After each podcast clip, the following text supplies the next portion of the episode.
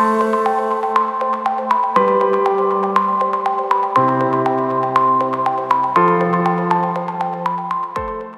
Welcome to another edition of the Business and Personal Podcast, where we bring you closer to the people you're doing business with. And today we're joined by techie gurus who are soon to be known as your cyber team. And we're going to talk about cybersecurity. It's something everybody knows they need, but they really don't know how it works or uh, what they need exactly. So they're going to educate yeah. us more on that today and, and what they offer. So, first of all, Chris and Angie, thanks for joining us.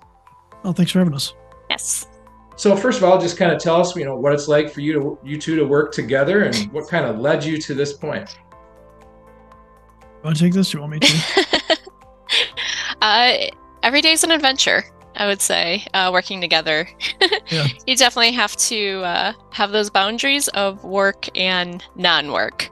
So it's it's great working together because you know we can always bounce ideas off each other and talk business, and it's great being in this together and watching something that we're building together. Um, but it definitely, uh, it definitely can have its challenges at times. But boundaries, definitely, you know, set those boundaries. Which is why I go to the office every day, and she and she stays and at work home from with home. her dog. with her dog. I'm the techie person. Obviously, Angie Angie is more the financial person, and we make obviously business decisions together. Um, I run day to day operations with the company, so I I lead the company, and then Angie's there, obviously as as an owner, and like I said, for financial decisions within the company. But yeah, everything we talk about everything, sales, marketing, everything. So we're we're always communicating and everything from that. So, like Angie said, gotta have boundaries. Um, keep business business and then personal personal. I I don't want to say I started the company as kind of like a joke, but it was it, it wasn't really a joke per se, but like I don't know. I had the name just picked out, and it was just something I was working as a consultant for a couple of companies, and I, I got an enterprise job as well. And it was just like, you know what, we can really provide value to small businesses and actually help them, and even even some medium-sized businesses, and really help them because we saw some of the things that were just happening. Like I saw people getting swindled, um, companies doing not really ethical and moral treatment of people. They were just ringing up bills. Um, and that was originally how we started. And then as we kind of moved along it was more like okay how can we be pro- more proactive in providing it services? We moved into that model. And then about five years ago it was really just uh, we are making a change into cybersecurity because we saw what was coming and all the investments we made in the company have been around cybersecurity and helping companies really make sure that be cyber resilient make sure that one thing in their company doesn't end their business. So if somebody clicks on an email uh, it's phishing email. It doesn't just end the business because of that, and that's a real that's a real threat to small businesses. Most people can't absorb that kind of hit. Yeah, I mean it's scary stuff. How you just like you say, one click could change yeah. the entire path of a business. And you had mentioned small businesses earlier. You like working with small businesses, and they always face a lot of challenges as is, as it is anyway. And I think it's getting even more challenging with hybrid workforce and all the new technologies and everything out there. Uh, what are you seeing on the small business side of the sort of services they need? Oh man, the pandemic threw everybody into a into a react mode and not really think through the cybersecurity aspect of it. So when everybody had to go remote and they started that, we're we're we were able to we were already set up for it. But some of the customers we've taken on since then, we've had to really kind of go back with them and kind of say, hey, look, this is kind of a risky behavior that you're taking to to be this remote workforce, you should probably make these changes. We're kind of just guiding people down the ability to make those changes and make their company more secure. Because this is a challenge, like it, it, especially if you're mostly a remote workforce. Um, do you allow personal computers? Because if you do, you're putting your risk, your business at risk because personal computers are, let's just say, not safe for most people. And I think one thing too, just to add to that, um, you know, with me working remote and having another job as well too, when I travel for work, I was always so scared of being on airport air, airport Wi-Fi, hotel Wi-Fi, of like doing anything. And I'm like, Chris, I need you to like put me in like a box. like I don't want to like do something wrong when I'm on like a public Wi-Fi and you know cause cause problems. So some of the tools that he was starting to look into and kind of test himself, he was able to put on my device and I could really test it from that user perspective. So I think that's one of the differences with us because I'm not just an owner, I'm a user myself. and you know, getting it from that yeah. perspective and really being able to share that user perspective with him like, hey, no, this I'm having problems with this or hey, this is lagging there, you know, giving him that feedback that they may not see from like the tech side of it. So when the pandemic did happen and we had clients calling and be like, we need to send people home. Um, what do we do? Chris was like, oh, we've got tools. We've already been testing it. My wife's been using it. She travels and she's had no problems, no uh, problems with uh, connection or anything like that. So it was really cool. Do you find with the small businesses, they're they're like, I don't really care how it works, just fix it for me. I don't need to learn it. Just oh, make sure that my problems go. Hundred percent. Yeah, and then and then some of it's like well, the one thing I'll never hear is I don't care about the cost. That's that's that's always going to be the case, right? But right, yeah, they, they, like in some of those environments we go into, it's crazy. Like just the stuff that they got working, you're just like, why did you make this decision? And like, oh, we just hired somebody. They they they did this for us, and I'm just like, trying not to have an aneurysm while I'm looking at it, and I'm like, oh, we got oh, this is this is not good, guys. We got we got to address this, and I, I think that's the important thing with strategy. Strategy is so important in everything we do. I mean, we're talking business business uh, right now, but if you're not making a strategy for like how you want your company to to operate and be resilient to like some level of cyber attack, then you're you're doing it backwards. Throwing tools at a problem doesn't solve it. Strategy is where you really need to be. And that's I think it's a really big thing that we focus on. And also, it's hard enough for people to wrap their head around IT and everything they need for that in general, but also like who do they call, right? Like what? So what makes you stand out and makes you kind of different that uh, would attract people to you?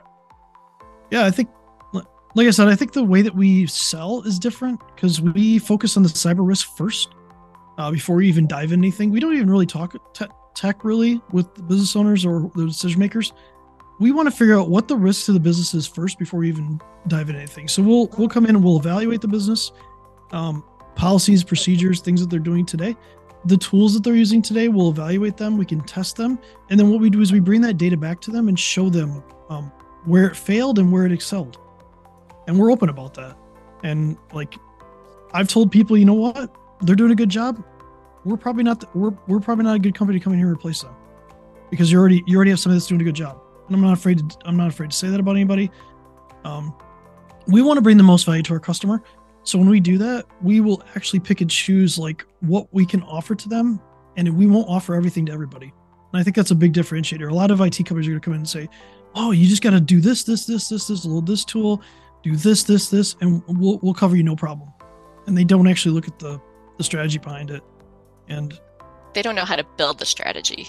Yeah, and we and then if they do go with us, we'll develop a, a strategic roadmap for them to say, "Hey, over the next like say like three years year one this is what we're going to accomplish. Um, and we're going to break that down to, into like 90 day sprints year two year three and really get them a more mature organization.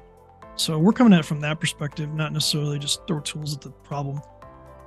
And then we're part of a diverse community couple of communities that where we can bring a lot of um, diversity of thought to the process where we are constantly communicating with other IT and cybersecurity providers from around the United States. And part of that's a mastermind. So I'm part of two masterminds with that. I talk to other IT and cybersecurity business owners, and we come up with strategies that actually help all of us. So even though we're a small company, we don't think like that and we don't act like it. And you know, in any business, not everybody's going to do business with everybody. Not everybody's a perfect mm-hmm. fit to work with somebody, and you only have so much bandwidth with the size of your company as well. But yeah. what would you say would be the ideal sort of client that fits you? I think I'd go with persona over vertical. We we help manufacturing and and financial services a lot more than anybody else, but the way the the way the company operates and thinks is probably more important to me. Like, do you value technology? Do you value security? Do you even value the idea of understanding the risk to the company? And if you don't, I'll know in the first time we talk, and I'll probably just end it right there. Because I, I'm not here to convince you that you need to do this. I'm here to guide you. And if we can't be a guide for you, then it's not worth going down that road. That, that's not to say that we won't talk to you again. We'll send you stuff and we'll, you know, we'll market like every business will. But Um, I'm pretty quick about that now. Something I've learned over the years, to where you can kind of read somebody really quickly and say, are they a really good fit? Um, because so much in IT and cyber is really the same between verticals, between companies. It's really the baseline isn't that different. It's when you start getting into the weeds of the business and how it operates, that's where you start making changes. That's where it's different. Yeah, absolutely. You know, it's that type of business owner who understands they don't know everything about security or IT, but they know they need help and they want to do what's best for their clients. So, unfortunately, we have come across some people that you know, they don't see the value in implementing the, the, the cybersecurity strategies that Chris recommends, and they're putting all of their clients at risk. And so they're not the right fit for us yeah, nobody wants a situation where oh boy you're dreading that meeting or you see that phone call come in and you're dreading that. So yeah it's got to be the right fit from a personal standpoint for sure. Geographically what's the best fit for a customer? I know you're based in southeast michigan but how yeah. far of a range do you cover? Uh we're in eight or nine states right now. So okay. geographically speaking nowadays we're coast to coast. it, you know inside the united states preferably. Because uh, you know doing international is a little different but right um, we we do business with companies that have international um, wings to their business, so they might be on they might be a subsidiary, and we talk to them, no problem. Uh, we don't do business directly with them, but no, um, I don't have a limit. Um, time zone maybe might be more of a concern for people than than that, but like from a cybersecurity perspective, if we're doing strategy and things, like, there's no limit. If it was so, managed IT, it's a little different do you need to do an on-site visit for if it's not a state client like that like one on-site visit to get them launched or are you able to do everything you need to remotely? We could pretty much do everything remote. With it if it's if it's a large enough customer we might go on site because it might be more beneficial to them for speed. Uh, but traditionally no as, as long as there's some systems in place we can we can do it anywhere without even going on site Okay. Um, there is value in going on site though if you have, if you want to talk about your physical security or like something like that, so we can at least get a physical look at it, and we'd make that determination together. So. So I alluded to it earlier. There's a new branding name change uh, taking place right now, going from the Techie Gurus to your yep. cyber team. So, um, yeah. what's coming down the road here for you? Yeah, uh, full sprint into cloud and cybersecurity. That's where the cyber part comes from. Um, we've been doing managed IT for a long time. And I think we bring more value from a cybersecurity perspective, like I said, with the strategy part. We we just felt the branding needed needed that refreshing and to really signify what we're trying to go for with with customers and with helping people.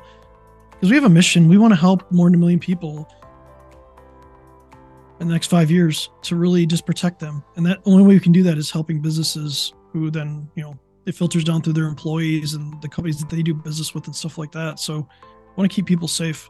That's our mission. So a million people angie you think you guys are up for that that's that's that's an awesome goal we're, we're totally up for it i love hearing success stories uh, i'm sure you've come into a situation yeah. that was it, it's usually you get the calls probably when there's a problem um, and and you come yeah. in and try to fix it so yep. could you share one with us that uh, particularly uh, you really finally remember uh i'll give you i'll give you two and I'll make it quick.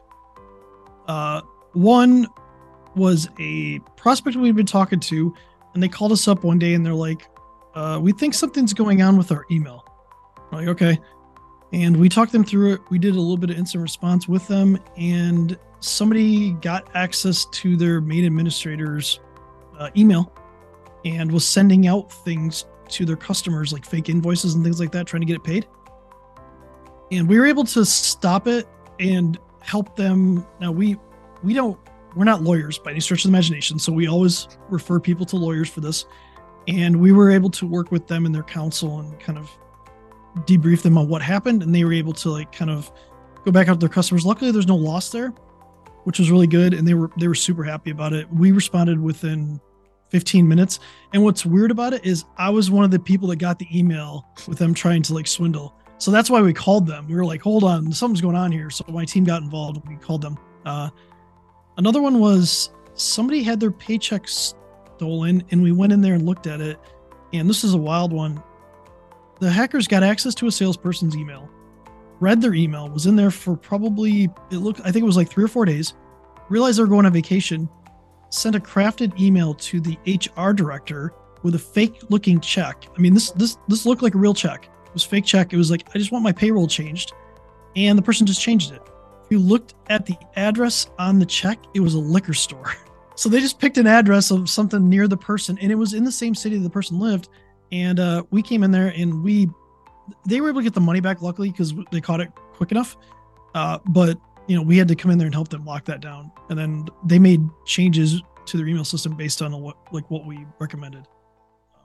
Those are the most common right now. We're just email text. So yeah, these hackers get creative, huh? They'll do anything to, to fix their habit, whatever whatever it takes to get in they will sit there now and read and try to send emails like you. Oh my goodness! And in you know, invoice manipulation is a big deal right now. Pay trying to steal payroll, trying to get people just to change their payroll is a big deal.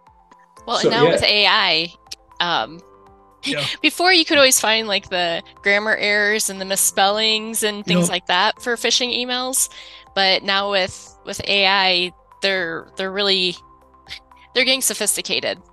So you well, have the, to be very, very vigilant. And the branding's on point. Mm-hmm. They, the, they don't they, they steal the branding. They put the branding on there. Um, they'll steal invoices, like I said, and they'll rebrand. They'll, they'll change them. They'll change wire information on there. It's crazy.